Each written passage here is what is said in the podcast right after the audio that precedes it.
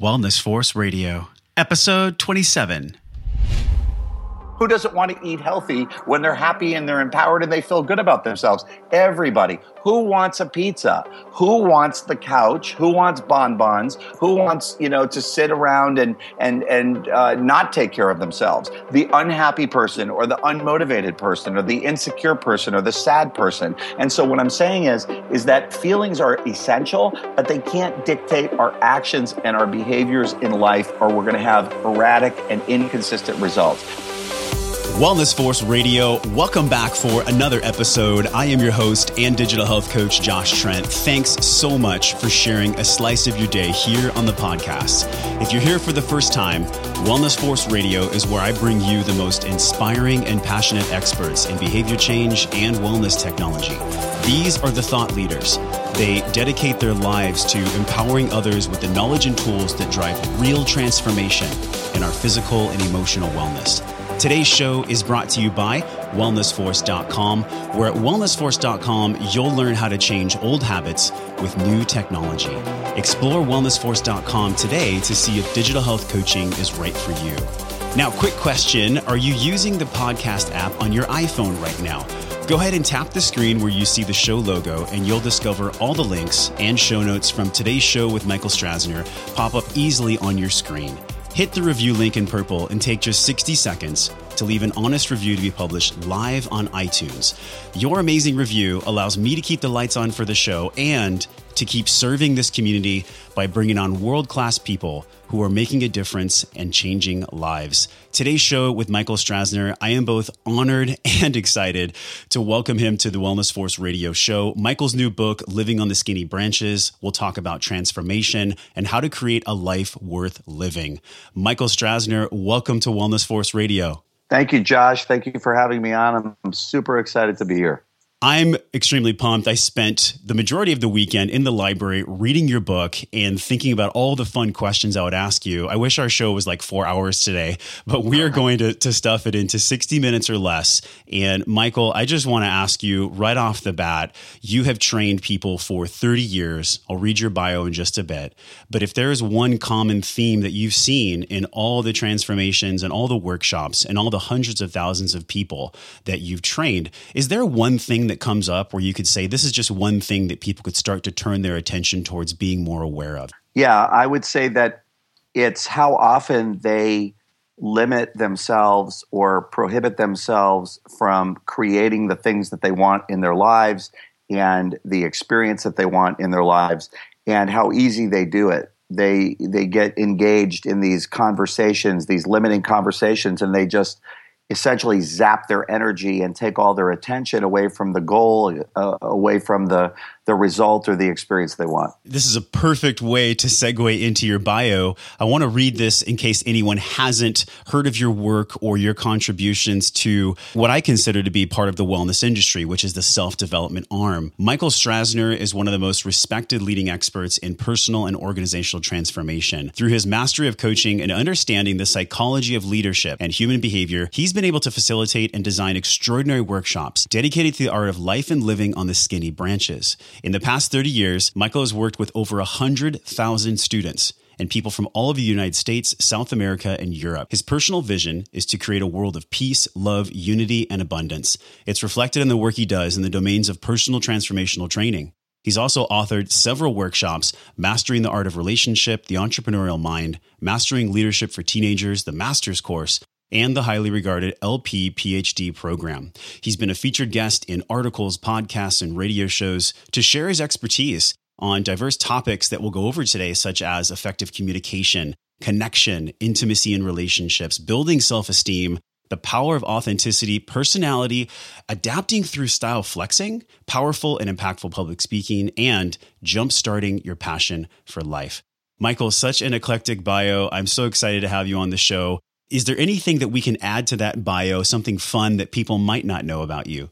You know, I probably that when I'm not in a training or I'm not uh, coaching people, I'm I, I'm really an ordinary person. In other words, I don't see myself as better than other people. I don't see myself as uh, having this you know resume I don't walk around thinking about my resume. I basically am enamored with life. I'm enamored with life and living it and the wonders of life and connecting with the people in it, whether it's uh, the person at Starbucks or the person that that uh, is going to be doing my taxes. It, it, doesn't matter what level or status that people are at in life. I, I, love people, I love life, and I appreciate the little moments and being present to them.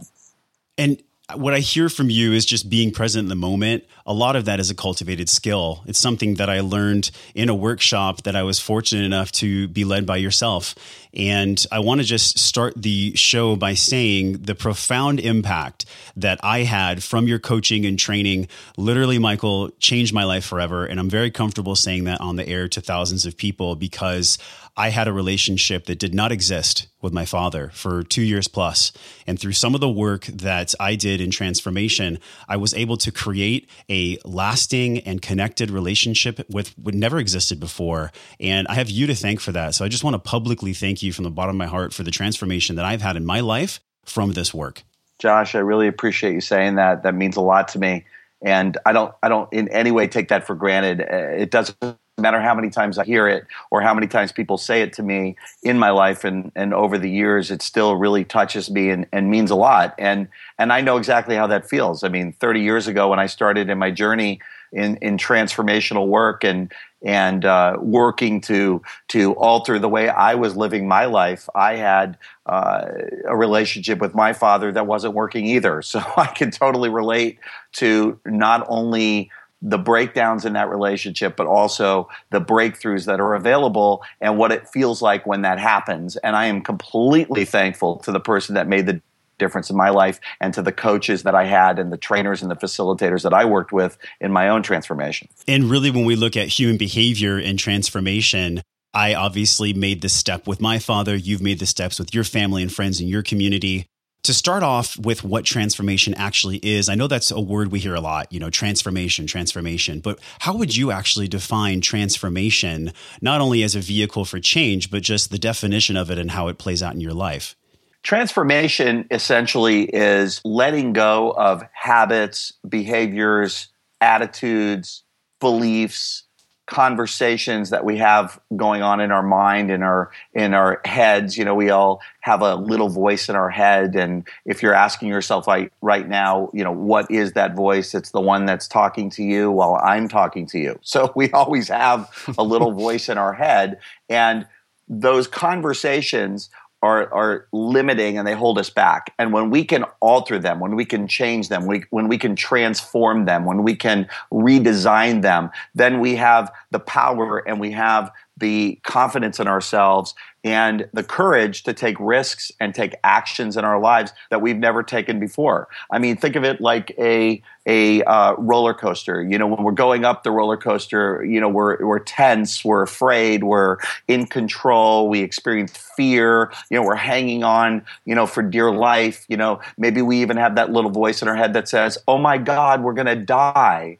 And then, you know, two minutes later, we're screaming and yelling and releasing and letting go. And now we're enjoying the ride, enjoying the journey. And we're so lit up and we're so excited that by the end of the ride, we're saying to our friends, Oh, we have to do that again. That was amazing. So it, it's essentially going from fear to exhilaration, from I can't to I can, from uh, I always have to be right to I get to be open and I get to be vulnerable and I get to uh, consider other possibilities. So transformation is altering our attitudes, our behaviors from one to another. And then when we do that, we have access to a whole world of possibilities that we didn't know existed. And a lot of people listening to this show are looking for seeking the education and tools to get transformation, whether it's in their body, their mind. Transformation is not linear. There's many different segments and arms. But I loved how you wrote in your book, uh, which we'll talk about in a moment here. One of the quotes I'd love to pull is that you say, transform your life by transforming how you see and experience yourself,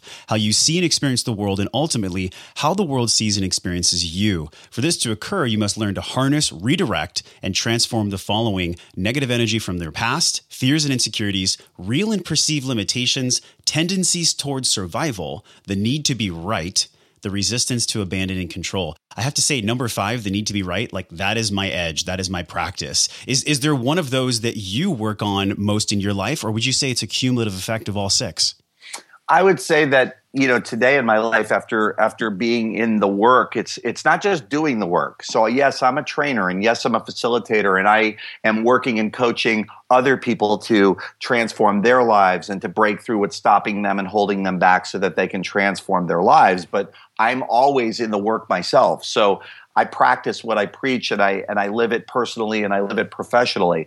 I think the biggest challenge that i have is letting go of history. When something is established, when when I uh, am having certain results or or certain experiences, whether they are positive or negative. Like let's say uh, things are really working with my wife, and and we're we're really experiencing love and connection and intimacy. I mean, in a perfect world, we would love that to continue. We would love to press the button and go on automatic pilot and never ever have to do any more work to make that experience uh, be alive, you know, uh, to be able to sustain it and to control it. But the thing is, we go to bed, and when we wake up in the morning, it's not just a new day physically and, and, and let's say literally. It's a new day and a new moment in our relationship. So, for example, uh, the way I slept, or the way my wife slept, uh, the dreams that we had, uh, how well we slept could in, uh, could affect how we feel about ourselves or the energy level that we have. And maybe one of us wakes wakes up a little sleepier, uh, usually would be me. So let's say I wake up a little sleepier. My wife wakes up and she's like on fire, and you know it's six fifteen, and she's on fire, and her brain is firing on all pistons, and she's ready to go, and she's ready to take on the world. And I'm in slow motion. I'm in quicksand. You know, I'm like, uh, you know, uh, looking for that first gear, and and I've got my foot on the clutch, trying to get it in there. I mean, we we essentially might just not be on the same page but not have it be a bad thing, but it could become a conflict. You know, she wants me uh, to respond to her. She's got some questions for me, some things that are on her mind, and she is on fire and wants them now. And I want to give them to her. I'm just not up to her speed yet. So, so in a perfect world, we would love to live in, in a constant state of love, a constant state of joy, a constant state of connection, and everything's working great, but it just doesn't work out that way. And the same thing is also true for things that don't work. You know, we get into a habit of something, uh, a behavior. Let's say you make commitments to yourself to work out and you negotiate with yourself all the time. When you do that enough, then you break your word and now your word loses its power. And not just you don't work out and your health is not where you want it to be and you know uh, you're not having the the look that you want in life and you're not having the energy level that you want as a result of working out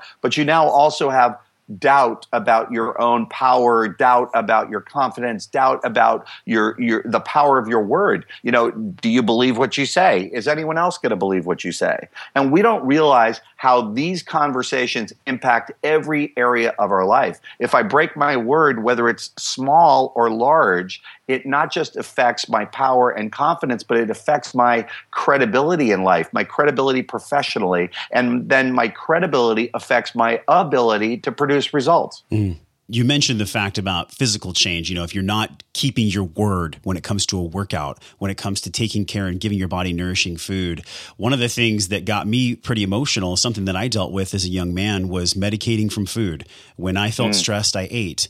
When I felt sad, I ate. When I was uncomfortable, I would use food to numb. And there's a section in your book where you hit this specifically. You mentioned it doesn't start with the food. It starts with our mentality, our attitudes. We're eating to numb, avoid, or pacify our pain. Our mothers and fathers are also eating to medicate and cope with their pain that they have held within from their past journey. They are now passing on to their children. Can you expound upon what you meant by that and kind of dive into what that meant for you? Well, yes. Uh, first of all, medication is not just a pill or in a pill form. Medication is a it's a psychological term uh, and a term that I use in coaching and transformation and the work I do. You know, we we we medicate. We look for ways to make us feel better about what's going on in our life that we don't like or we don't want or that we hate or that we feel sad about.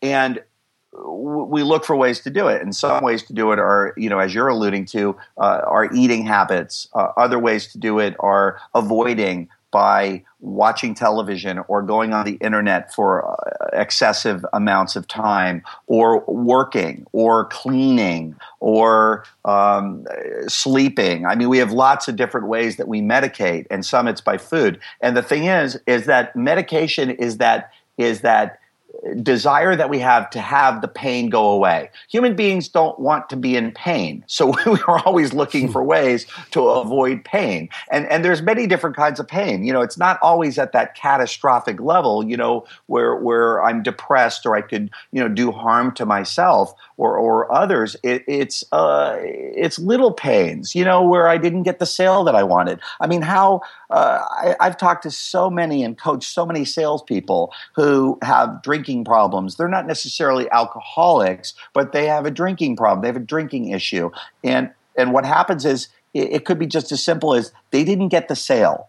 You know, they went on this this uh, sales meeting, this sales presentation. It was really important to them. They were expecting to get this result. They were counting on this money. They were counting on this bonus or this this extra compensation that they were going to get, and it didn't happen. And so it's not necessarily, let's say, the end of the world for that person. But what do they do? They go to the bar and they not, uh, they don't just have one drink. They might have two or three or maybe even four. Okay, and when you do that enough times, let's say on a weekly basis, a monthly basis, then what we're doing is is we're using alcohol as a form of medication or like i said food as a form of medication and what we're doing is we're we're doing these what i'm going to call unhealthy and dysfunctional and ineffective methods of resolving those painful feelings that we're having. All we're doing is compounding them and making them worse. You know, obesity in America is a tremendous issue. It's actually a multi billion dollar industry in America.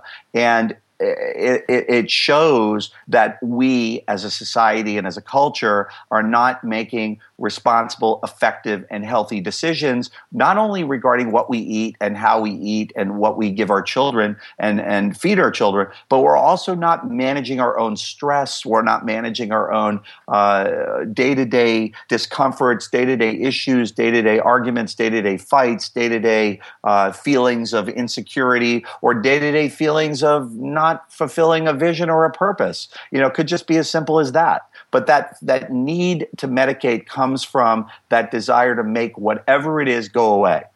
And how would you define when you talk about paying the price of not having this ability to enact your vision because you're numbing it with alcohol or, or, any of the modalities, right? Cleaning, working, things like that. How would you actually define who pays the price for that? I mean, who pays the price when a dad is so focused on his sales and closing deals and drinking and dealing with the pain that he's feeling that he doesn't have a clear vision? I mean, who pays the price just besides the family? It's other people that pay the price, right? Yeah, everybody pays the price because you know, first of all, uh, we don't live in a vacuum. You know, uh, even I, I, like to use this as a reference. You know, even in the movie Castaway, when Tom Hanks was uh, on the island by himself, he wasn't really even by himself. he turned he turned uh, his volleyball into his friend Wilson. and called him Wilson. so even so, it's it's like this. It's this inauthentic view that what we do only affects us. It's it's not true in any way. So even if you're single and you have no children, um, how you are in life affects everybody around you. Look at look at California and the highways, uh, the 405 freeway. If you're in a bad mood, if you're disconnected, if you're being uh, selfish or self-centered. Those people will be speeding, uh, and I don't mean just speeding. You know, like the speed limit 65 and they're going 70. I mean like 90. Okay, they're driving in the emergency lane. Um, they're disrespecting the traffic laws. They're not giving signals. Uh, we put out a toxic energy into the world around us, and we also happen to work with other people, and then we bring that toxicity into our work environment, and people avoid us, and they don't want to be in relationship relationship with us and and they can feel that negativity. It's like a black cloud that that carries over us. And so if i'm married or if you're in a relationship or if you are working in an office environment where you have where you have the opportunity to to be part of let's say a team or work with others how you are and how you're showing up in your life directly impacts and and indirectly impacts everybody in the world. So it's like a micro and it goes to the macro. You know, let's say there's 6 billion people in the world, and hypothetically, this isn't the case, but if 6 billion people are, are walking around the world selfish, disconnected, sad, lonely, unhappy, uh, negative, judgmental, mean spirited, then if you think that the wars we're having in Iraq and the Middle East and, and in other parts of the world uh, are, are a problem now, imagine what the problem would be like then. Imagine mm. what would be happening at that level. So it affects everybody and, and everybody and anybody that we come in contact with. So would you say that having a clear vision and having a clear purpose in life is essentially refracting energy from emotional presence? I mean, do the two go hand in hand or is emotional presence completely separate from having a clear vision? Well, I think emotional presence um, can be connected to vision but i think if I, if my vision is driven by um, my emotions then it's going to be a you know going back to the roller coaster analogy it's going to be hot and cold up and down and inconsistent. When i think of a vision and i think of a purpose in life then i'm so clear about this whatever this is this declaration of of the life i want and the future that i want that i'm committed to it. And when i'm committed to something it doesn't matter how i feel feelings are irrelevant. Now, I'm not saying it doesn't matter how I feel. I'm saying that that feelings can't dictate my action in life. If feelings dictate my action in life, then when I'm hot and I feel good about myself, I'm going to go to the gym. Who doesn't want to work out when they feel good about themselves? Everybody. Who doesn't want to eat healthy when they're happy and they're empowered and they feel good about themselves? Everybody. Who wants a pizza?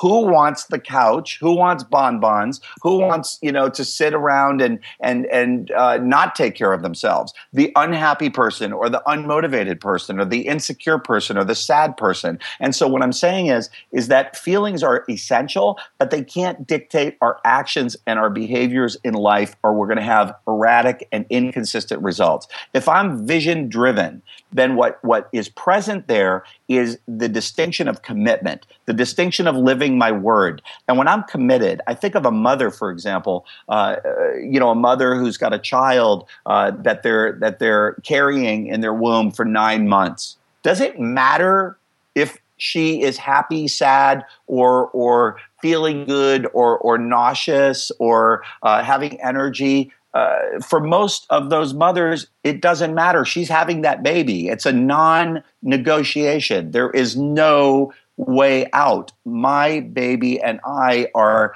are one and we are having this baby no matter how I feel moment to moment. So the mm. commitment is there. And she might be nauseous. I mean, I remember, you know, nausea from my wife when she was uh, pregnant. I mean, she was nauseous for four months. I mean, couldn't keep anything down, could barely eat. A couple of times we had to take her uh, to the emergency room to to get hydrated because she couldn't keep anything down. And I'm looking at her going, "Oh my gosh, thank God I'm not." Not having a baby. I don't know if I could do it. I have so much respect for moms. So much respect. Yeah. yeah. I mean, and that's what I'm saying. And and it's and the respect for me comes from that incredible commitment. When I think of commitment, I think of that that it doesn't matter what I go through. Think of the body changes a woman goes through. You know, maybe she's, uh, you know, 112 pounds before she gets pregnant and she loves her physical body and she worked on her, her health for, for her whole life. And now she's 25 years old and, and weighs 160 pounds and she's pregnant. I mean, it's not hmm. just the physical uh, aspects that, uh, that we go, that they go through of being pregnant and carrying a baby. It's also the changes in their body body and how that affects their maybe their self-esteem their confidence their emotional state uh, their joy their happiness their love of themselves. But i can tell you right now that that commitment is there. And and that level of commitment imagine if we had that same level of commitment regarding our vision in life. So do feelings matter? Absolutely. Do we want to feel joy and happiness and, and empowerment and inspiration on a daily basis? Yes, of course we do. Nobody wants to walk around with sadness or, or insecurity or anger or pain. But, but those feelings cannot be bigger than the vision and the commitment to make that vision real. And vision is something unique and specific to every person for a set of circumstances only they understand. How does one go about formulating a vision? A lot of people might think their career is their vision, but it's not so. I mean, as you wrote in your book, the career is actually a part or inside of the vision. If somebody's just starting out and they're just beginning this this journey, how do they go about creating a vision for themselves? Well, I think vision begins with looking at the overall picture of my life. And I'm talking about all aspects professionally, personally, health, uh, relationships, money, uh, what I do with my time. It's taking a global perspective of my life and not just looking at it at 20 years old or 25 years old or 30 years old. I think looking into the future a solid 10 or 20 years and looking at if I was living my life a certain way, what would be the guiding attitudes, the guiding beliefs, the guiding principles, the guiding uh, ways of being, the the guiding distinctions that I would want my life to embody, no matter what I do. It, literally, no matter what I do. And you know, in my book, like you know, you've referenced one of the things I talk about is Martin Luther King, and and something he said that moved me. And I read this uh, 30 years ago, actually. You know, he said if you're going to be a street sweeper, then you want to be the best street sweeper that ever lived. And I thought about that at the time, and and I was thinking, wow, what an incredible concept! Because society would look at a street sweeper and say, wow, you know. what a what a horrible job or wow that guy or that that woman really uh, made some poor choices or you know what a what a disappointment that that's all they have in life but what about that perspective that it doesn't matter if i'm a doctor a lawyer a street sweeper an accountant um, a, a, singer, I'm a dancer, I'm a Starbucks barista. What if it doesn't matter uh, what I do, but matters who I am and matters what I stand for in life and matters what what experience I'm committed to generating. And so when I think of a vision and I think of a purpose in life, I think that people uh, should stop, get off the treadmill, breathe and take some time and write without editing. Most people think editing.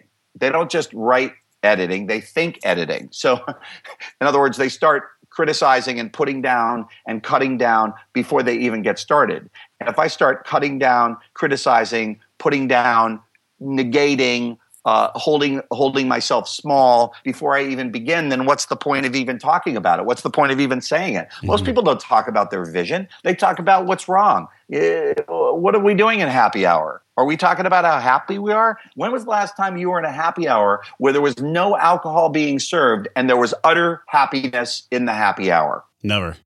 Never, because nobody's sitting in happy hour talking about how happy they are unless it's alcohol induced happiness everybody's sitting in, in happy hour and they're talking about how they hate their job or life is hard or life is tough or men are dogs or women are so hard to deal with. You know, uh, you know, the, they're doing that and they're doing it with their friends and, and they're doing it with their friends and their friends are commiserating. You know, they're not just saying, oh, that's just your interpretation or, you know, maybe you should look at it from a different perspective. No, they're going, I know what you mean, girl. I have been there. They're saying, I know what you mean. I know exactly how you feel. I agree. I went through the same experience with my previous girlfriend. And that's happy hour. What you don't see is people talking about 10 years from now, what do you want people to say about you when they meet you? What do you want people to to say about you and the kind of man you are, the kind of woman you are, the kind of father you are, the kind of mother you are, the kind of human being you are, the kind of citizen you are in society and in the world, whether it's professionally or personally.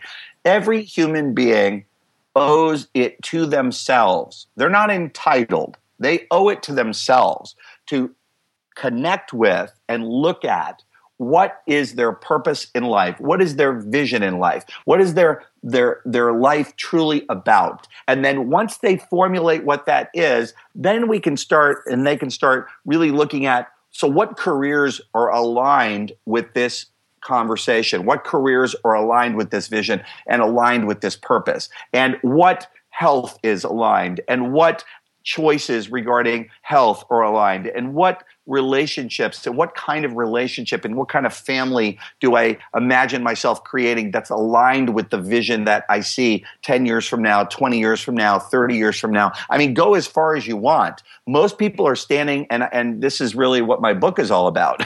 Most people are standing at the bottom of the tree, at the base of the tree, and basically they're so close to the base of the tree and they're looking at it and up, and the only thing they can see is the tree, this ginormous wall in their way. And that ginormous wall represents all the obstacles that stop us in life, everything that's in our way from having what we want. But what we don't imagine is that if I climb this tree, if I work my way up one step at a time with full commitment, full passion, full energy, full courage, face my fears and do it anyway, that every step I take as I climb that tree, that what'll happen is all of a sudden I'm going to start to see light. I'm going to start to see possibility. I'm going to start to see what life could really be. And when I get to the top of the tree, I can see anything, everything. The future is clear. My vision is clear. There's no more hindrances. There's no more obstacles. There's no more circumstances. The sky is the limit. And imagine living that way. You know, we've all heard those terms. Today, especially with social media, everybody talks about how the sky is the limit. Everybody's got the slogans, everybody's got the jargon. I mean, forget bumper stickers. Facebook, social media, it's like one ginormous bumper sticker. but do people actually live that way? Are, uh, you know, when we walk around the world, are people actually living their vision? Are they living their purpose? How many people do you know that are truly truly living their vision and truly living their purpose. I got to jump in because you touched on so many amazing points in there. And I feel like the key aspect that you touched on so much was people that have a lack of integrity. There's the postings on social media, there's the things that people say versus the things that people do. And this is a perfect time for one of the Facebook questions. This is from Amy, and Amy asks Michael is a role model to me because of his integrity in all areas in life, especially in his marriage. I want to be a transformational trainer someday, and I would like to know about some of the early lessons he learned in balancing stress, love, quality time, and work with all the traveling he's done. I find I tend to fall back into old learned patterns despite being committed to my vision. In the first few years after becoming a trainer, were there still negative stories present for Michael? Of course. all of my historical uh, ego conversations, unworthiness, insecurity. I'm not good enough. Uh, I, I, don't have what it takes. I can't do it. Uh, I've never done it before. I'm Larry's brother. You know, I've got an older brother, Larry. You know, I've had all these stories, and, and you know, it, it, takes time and not just time. It takes rigor and it takes commitment to face the conversations or stories and to bust through them, not sell out to them. It's not just about being aware. Look, it, it's great to be aware, but once you're aware and you hear it and you see it and you know that if you listen to it, you're going to sell out, that's when it takes commitment, it takes rigor and courage to bust through it and not let that conversation stop you. So I trained myself when those conversations came up, basically to say, thank you for sharing. And then do it anyway. You know, take action anyway. Be responsible anyway. Look, we're inundated in our world with victim conversations. So it's so easy to be a victim. You know, if people are being a victim, I, I you know, my little voice goes, "Hey, I can chime into that victim story easily. Let me add this."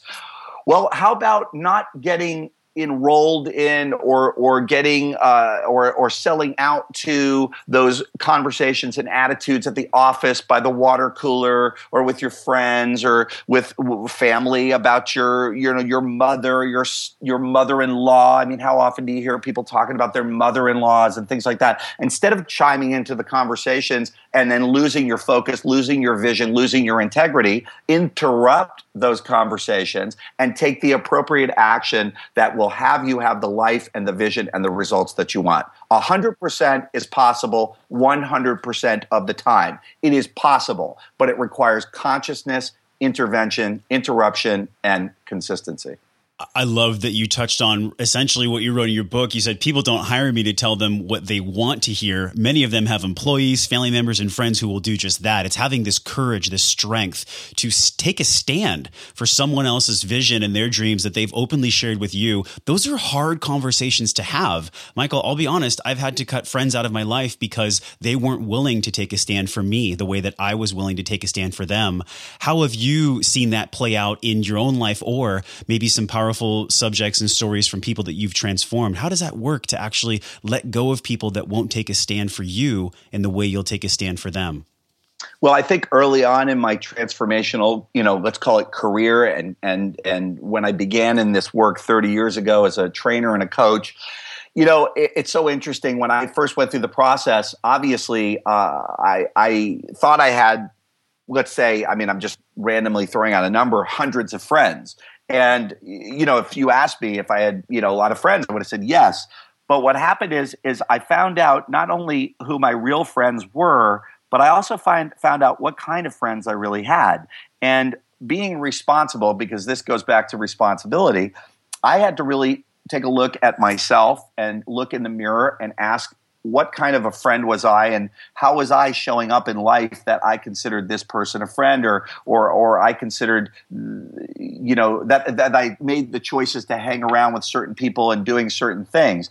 And the thing is I didn't I didn't just cut people out. What I did is I took it on as a challenge for myself to go and make a difference in those relationships. And not all of them were 100% receptive. I mean, I, am going to tell you, uh, some of them were incredibly receptive, waiting for the conversation, so excited to have it, nothing to clear up, nothing to clean up. But I remember one in particular, a friend of mine, her name was Mary Louise. I called up Mary Louise. I thought Mary Louise would be so excited. I thought she'd be so happy to hear from me. And, and I was letting her know how I'm so excited about our future and the kind of relationship and friendship we're going to have. And I want it to be so much better. And she stopped me in my tracks and gave me feedback and basically told me that I was the worst friend ever. And I remember how shocked I was initially, but then also incredibly humble and appreciative that she gave me that feedback. And obviously, I had a choice in that conversation. I could have said, you know, forget it, thank you, you know, I appreciate it, and, you know, we're done and let's move on. But I really took it to heart and I took it as a challenge to myself to create a relationship with her. And ultimately, I asked her to give me a chance, give me a second opportunity to to give me to, to be willing to forgive and see if it's possible for us to create a new relationship and a new foundation. And she did give me that chance. But I'm not going to say every person that I went to did give me that opportunity. Uh, certainly, that was a huge wake up call for me. I think there's always value in not just confronting those situations and and working to break through them and to to have new breakthroughs not only for myself but the other person. But it's also okay to let certain people go. It's not a bad thing. Uh, we can let them go and say i love you and i wish you well and i'll always be here. Mm-hmm. it doesn't have to be a hostile goodbye.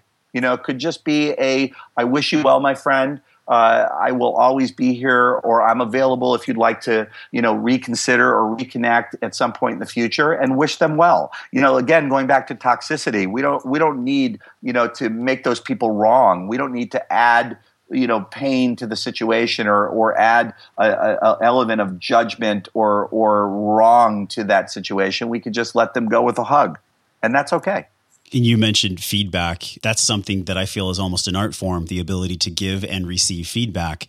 And that's a lot of the work that I've done this year, starting with the, the transformational and the leadership course that I was able to be in, where you coached us to actually be able to receive feedback without being triggered, without wanting to lash out at the other person. Can you talk about in the early moments for someone who's going through what it's like to actually receive feedback? How does one do that? How does one actually receive feedback without being triggered?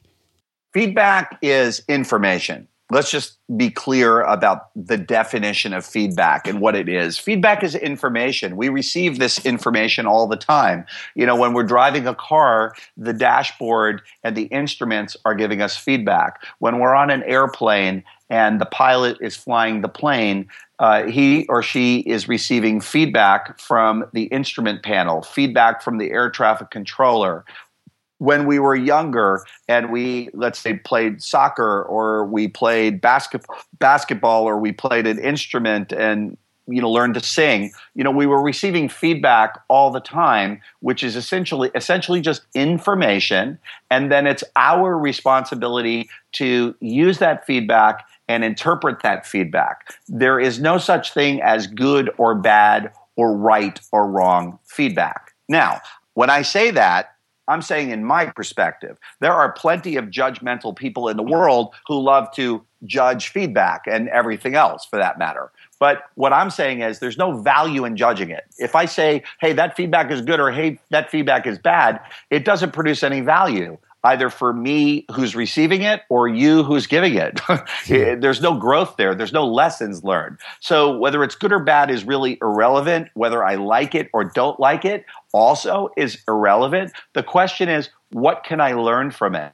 What can I learn from this information? How can I use this information to help me to get from where I am to where I want to be? And when we're committed to our visions, when we're committed to creating uh, incredible relationships, personal relationships with our husbands, wives, our lovers, when we're committed to creating intimate relationships with our children and, and uh, connection and excellent communication with our children, uh, especially in their teenage years when, when they are going through all their changes. I mean, it's essential to not just give feedback, but also receive feedback and have it be a two way street. I mean, I ask my kids for feedback, I ask my wife for feedback.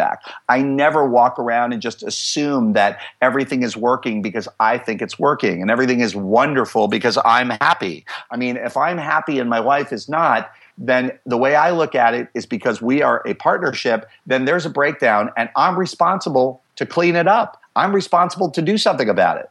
Now, the wonderful thing is she feels the same way. So we are both full partners working together to create the most amazing relationship and most incredible family life and experience possible. And so feedback is essential. It's information. And if we use it, we can learn from it. And that's the key. And if someone's not used to receiving feedback in the beginning, it might be a little unsettling. I mean, we might be a little rocked from it, but I can assure you, and I just want to open this up to, to the audience to start doing the work of actually giving and receiving feedback because it's been extremely transformational in my life. And this is a, a phenomenal segue into a question that was asked on Facebook from Jack.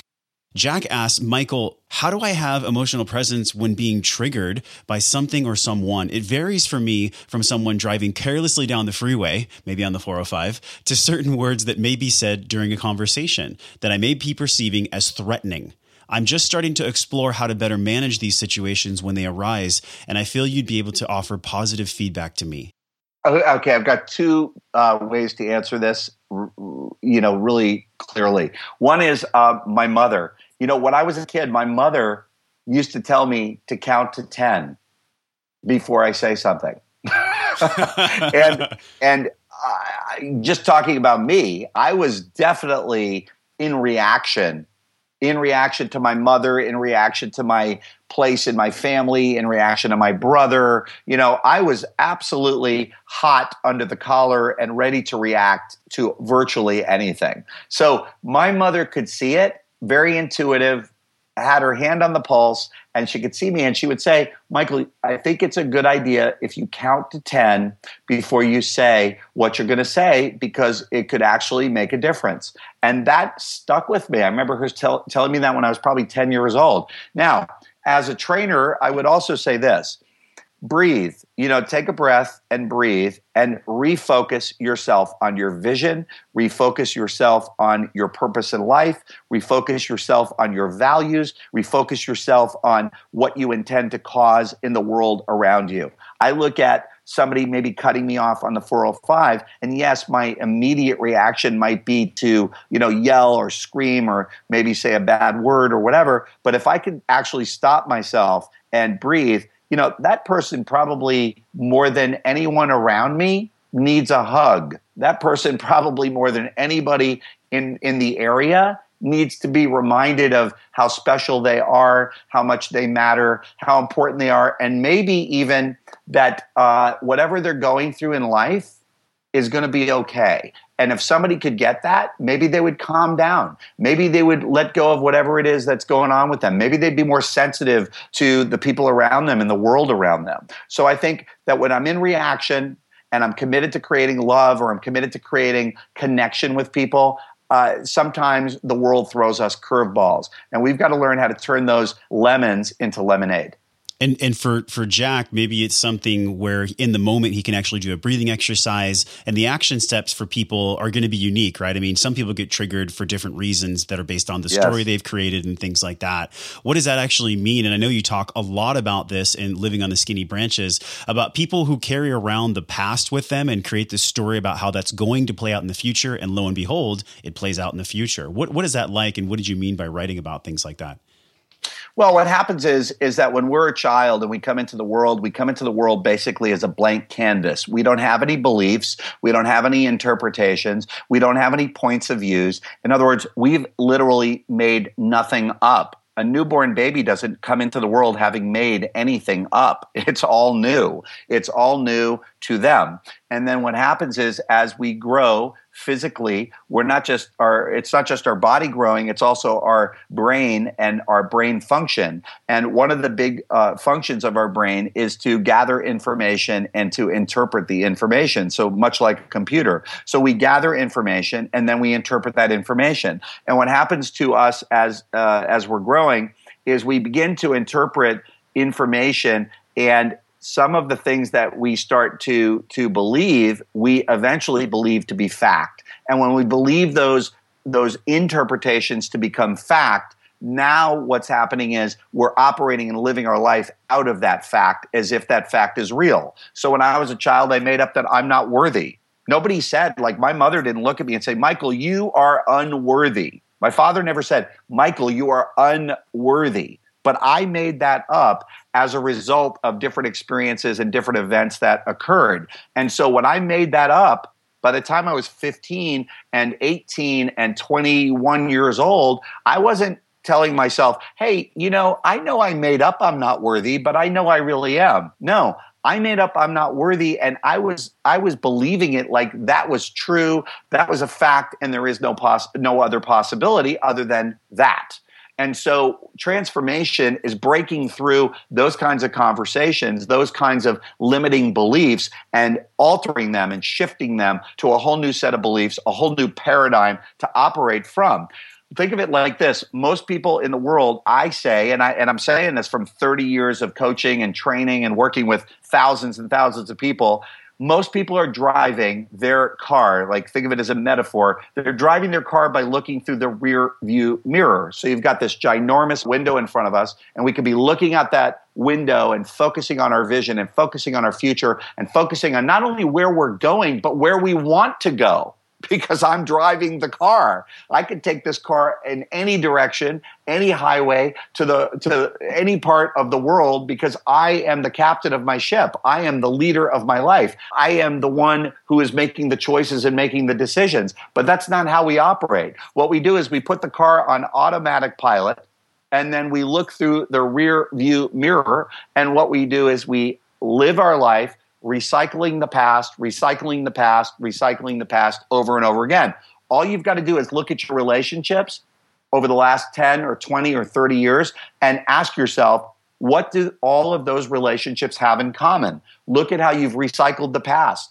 Uh, look at your job. Look at your results in your job. Look at your health. Look at your results in your health. Look at your experience uh, and how you live your life, you know, when you're out and about in the world. And look at how a, you're on automatic pilot, and B, look at how that automatic pilot is actually past decisions and past interpretations that we call beliefs that you're choosing unconsciously to live your life from. And then imagine what it would be like if you could become conscious and make a whole new set of choices when we look at what dictates our habits and our behaviors, it's it's incredibly important to have an understanding of, of why we do what we do, as you had mentioned, whether it's conscious or unconscious.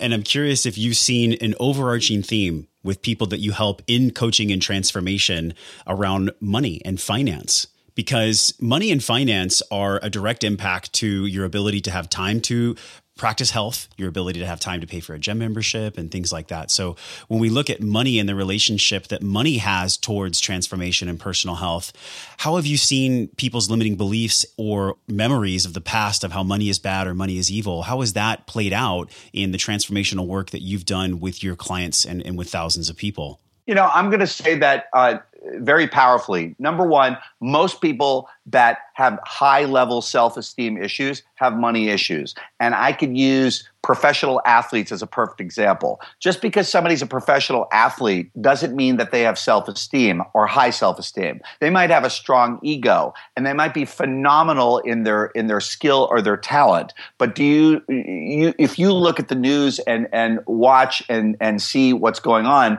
in sports, there are so many examples. I mean, hundreds of examples of athletes in all sports who get huge contracts, big, big, big contracts with multi millions of dollars. And then by the time their career is over, within two to five years, they're completely broke and poor. They've lost it all. If I'm not worthy, then it doesn't matter what I have, I'm going to find a way to lose it. If I have a conversation that I'm less than other people, I'm not good enough, I don't matter, that it doesn't matter what I have. I will I will break it down. I will I will disable it. I will I will destroy it and it, it happens in our relationships, it happens in our careers, it happens with our health, it happens in our finances. It happens with with the choices that we make. So there are plenty of people who have incredible skills, incredible uh, tools, incredible potential, but most of them are not fulfilling it. I look at the people that come to the work uh, in the in the trainings and seminars and workshops that I do, and I can't tell you how many extraordinarily talented people I see. Whether it's actors and uh, musicians, uh, singers, uh, artists, authors, business people, entrepreneurs. I see so many incredibly talented people who have all of the the tools but something is missing in their day to day actions that they take. I don't know if it's fear of failure, because in many cases that could be the case, uh, fear of success. It could be flat out laziness. I mean, we are living in a new world, and, new world in terms of technology in the mm. last 20 years. 20 years ago, there was no social media at all. Uh, the internet wasn't even here. Now, there's all these stories about so and so made millions and millions or billions of dollars uh, on the internet. And so now everybody looks at that and they go, I can do that. And so I, I, look at people as looking for a home run, looking for that, let's call it Hail Mary miracle. And it's almost like an entitlement to, to have it.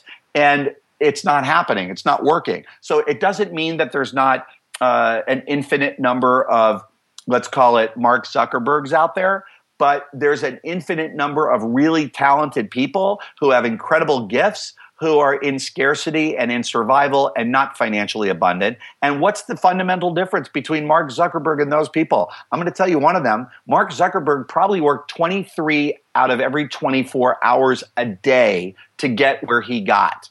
He didn't just phone it in. He didn't text it in. He didn't do it when he felt like doing it. It, it, probably to a fault because he obviously had some relationship challenges and so on.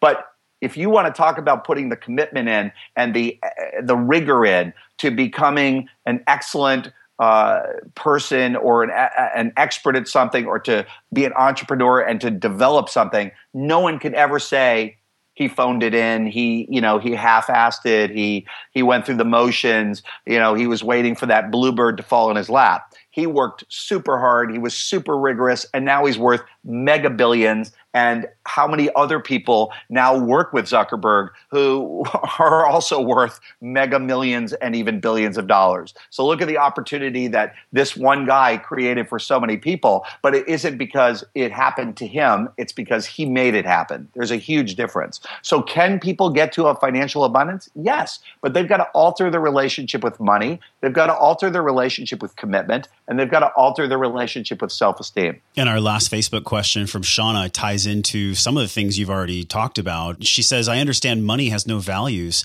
unless we give it value, and that money is energy and it comes and goes. My question is, How can you continue to follow your passion, follow your dreams, create a life by design when you are not currently experiencing financial abundance, living paycheck to paycheck?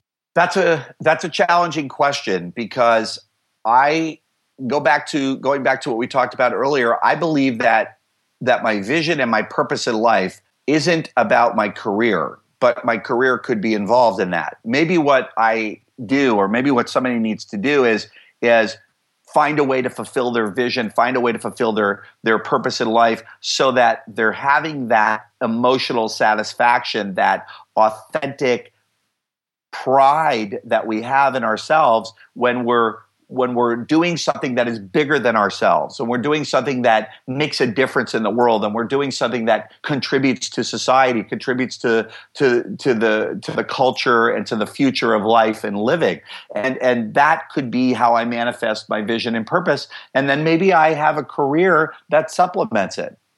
So maybe the career is not you know, per se directly connected to the vision, but I also don't need to have this, you know, profound vision that makes a difference in the world and be out of integrity and and you know have a job or have a career where it's against my values and it's against my principles either. It just may not be the vehicle to fulfill it. So uh, there's nothing wrong with a hobby a hobby that I'm incredibly passionate about. Look, take me. My my uh, when I was a child, if I couldn't be a rock star, I wanted to be an athlete. So I used to balance it between the two, you know, like a juggling act. What do I want more? Do I want to be a rock star and in a rock and roll band or do I want to be a professional athlete, professional football, basketball, baseball, golf or whatever. So here's here's how I look at it now. Golf is a passion of mine and I really love it and I really enjoy it. And when I play it, I get to have that fulfillment and have that experience and create that that joy that I want. Now, am I a professional golfer? No. But what I've done is I've made a distinction between living my values, living my purpose, making the difference that I intend to make in the world, and being emotionally and spiritually satisfied with what I'm creating. And when I play golf, it's a hobby, but it's a passionate hobby. So maybe somebody needs to make that kind of an alteration for themselves. I love when you talked about, you know, passions and hobbies because sometimes people can operate in a state of delusion. I can think back to a, a, piece in your book where you had a very close friend whose dream and whose vision was to be a transformational trainer. And you had to have that difficult conversation uh, with that person to let them know that in honest feedback, you don't think that's in the cards for them. Giving feedback, being able to, to recognize when one is actually going in the right path, it's not always intuitive. We, we need human beings to give us that feedback, that directive feedback. How would you say people can be more open to receiving that type of information from people they care about? I think that we need to drop the walls. Let's just let's just talk about on a cultural and societal level. I think we need to drop the walls. I look at media and and not just social media, but I'm talking about mass media, news in particular. Uh, Thirty years ago, when I was younger, there was the the six o'clock evening news, and then there was the eleven o'clock news. Now we have news virtually 24 hours a day, seven days a week, and it's not on three channels, it's on uh, 50 different channels. And uh, I mean, literally, the moment the president says something, it's out. It's tweeted within a second of it happening. And, and I bring that up because I say that if we look at the news, we are inundated with fear. We are inundated with the world is a big bad place, that it's dangerous out there, that it's scary out there. And uh, the headlines are always about uh, shootings and, um, and deaths and uh, bombs going off and ISIS and, and uh, you know, gun violence and fear. And we're inundated. And what's happened, I think, as a result of that, is that we have a society where we're we have walls up. We don't trust. We don't know who to trust it's like even with our friends we don't know who we can really trust you know we we trust them to a certain level we we think they care about us maybe to a certain level but i don't think we're nurturing the relationships as we did and as we once did. And I think it's showing up with our children. I think it's showing up with how our kids are showing up in society, how they're being. I mean, I'm going to give you like a tiny small thing, pet peeve. When I was a kid, I was taught in one of my very first jobs that when I return money to a customer, that I always take the dollar bills, line them up, ones, fives, tens, twenties, line them up in order, and you hand it to the person in an excellent way. Now, it's just kind of a funny pet peeve. Literally, nobody hands me money the same way. I'll get a 20 one direction, I'll get a five, I'll get a one. It's crumpled up dollar bills. And and the thing is, is it's like thrown at me.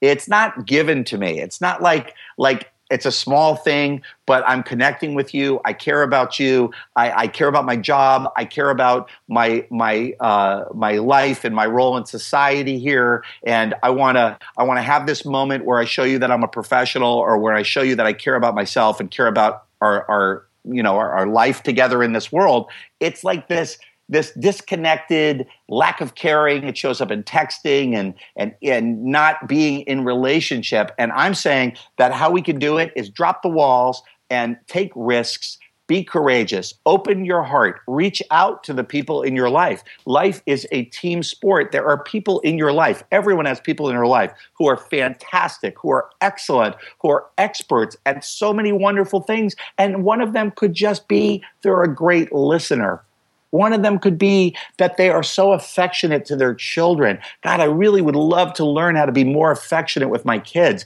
They're so they're so neutral in the way they communicate with with each other. I, I want to have that with my husband. I want to have that with my wife. I mean, there's just so many ways that we can learn from the people around us. We have to take the time. We have to put in the effort and the commitment and and the work. And if we do it, I think it'll bridge that gap. God, Michael, thank you for sharing that. I think that was the most powerful thing you talked about today. I mean, what comes up in me when I hear you say this is about dropping the walls. I want to drop the wall now to everyone and just let the entire audience know I was reading Michael's book in the library, in the public library, crying in the corner of the library about reading this one specific sentence. And it says, Being in denial and suppressing your emotions never resolves pain or suffering. It actually makes the feelings worse and they can become toxic and permanent that's something that I've always dealt with in my life, Michael, allowing myself to feel an emotion. You know, men were always taught not to cry. I was in sports a lot in high school, and I know you're a jock as well. And showing weakness through vulnerability or crying or that you're in pain, all these things we get to let go of as men. And if there's wives listening, if there's men listening, this is the part that really makes the difference in my life is my ability to show my emotions because I know that vulnerability is not weakness, it's strength. So thank you for teaching me that. And, and thank you for writing this amazing book. I want to give people the ability to buy the book. Um, I've been already letting people know in my my current circle where they can get the book. It's at theskinnybranches.com. But I know you have a personal strategic plan, newsletter. People can get that. Where, where can they find the, the personal strategic plan uh, from you? Personal strategic plan is going to be available for people once they buy the book, and they can get that on my website. The book is coming out on the 17th. This show is going to launch on the 16th. So if you're listening, guys, put down your phone or actually use the Amazon app on your phone and just buy the book. Send a message to me, josh at wellnessforce.com, and let me know the impact that it made for you. Michael, I want to ask you two quick questions before we let you go. You've spent so much amazing, valuable time with us here. The first question is life on the skinny branches. What does that actually mean for you? I mean, what do the skinny branches represent? The skinny branches to me represents the exhilaration of life and living. And when I'm on the skinny branches of the tree, I am at risk. I am being courageous. I am going for it. I am stepping out and stepping up and stepping into what I really want and what I'm passionate about. And I call that my vision and my purpose in life. And when we do that, we are alive. We can feel the blood going through our veins. We can feel our heart beating. And the the level of energy and and juice and passion that we have is overwhelming and we get to share that with the world around us. What does wellness mean to you? What's your personal definition of wellness? It's mental, it's emotional, it's physical, it's spiritual. When I think of wellness, I think of a commitment to living in integrity with myself and my purpose in life and to not just take care but to nurture my body, nurture my mind, nurture my heart, nurture my my uh, relationships, and nurture the way that I life uh, I live my life and the way that I show up in life. You know, I think of a farmer who is uh, planting seeds and tilling the ground and the soil and and and watering it and and having it grow and flourish so that it becomes abundant. Michael, I just want to take a moment to thank you so much for the impact, the incredible impact you make in the wellness industry via personal transformation and coaching. And I want to thank you from the bottom of my heart for the transformation you've made in my life and the ability that I now get to do with other people that I know. So thank you again. Josh, it's been a privilege and a pleasure, and I look forward to working with you in the future on other projects and other commitments as well. Thank you. Michael's new book, Living on the Skinny Branches Five Tools to Creating Power, Freedom, and a Life Worth Living, goes on sale tonight at midnight, November 17th. What an amazing show. Honestly, probably my favorite show I've had to date with Michael. If you're hearing this after the 16th, you guys, I've actually put the link in the show notes for wellnessforce.com slash skinny branches. There's the link right there. You can pick up Michael's book. Do it right now. As soon as you do, email me, josh at wellnessforce.com. Let me know what you think. I would love to see what's up for you, what impact the book made on you, and anything else you want to share in regards to personal transformation. We talk a lot about behavior change on the show, and I know in my life, behavior change is just a replication of the knowledge I've learned from the people that I spend time with. And I'd love for you to spend some time with me and, most importantly, with Michael by reading his book. Now you get to go have an amazing day with all the tools and inspiration and knowledge that Michael has given you today, as well as all the other episodes and the amazing guests we've had on the show. So until I see you guys again real soon, I'm wishing you love and wellness.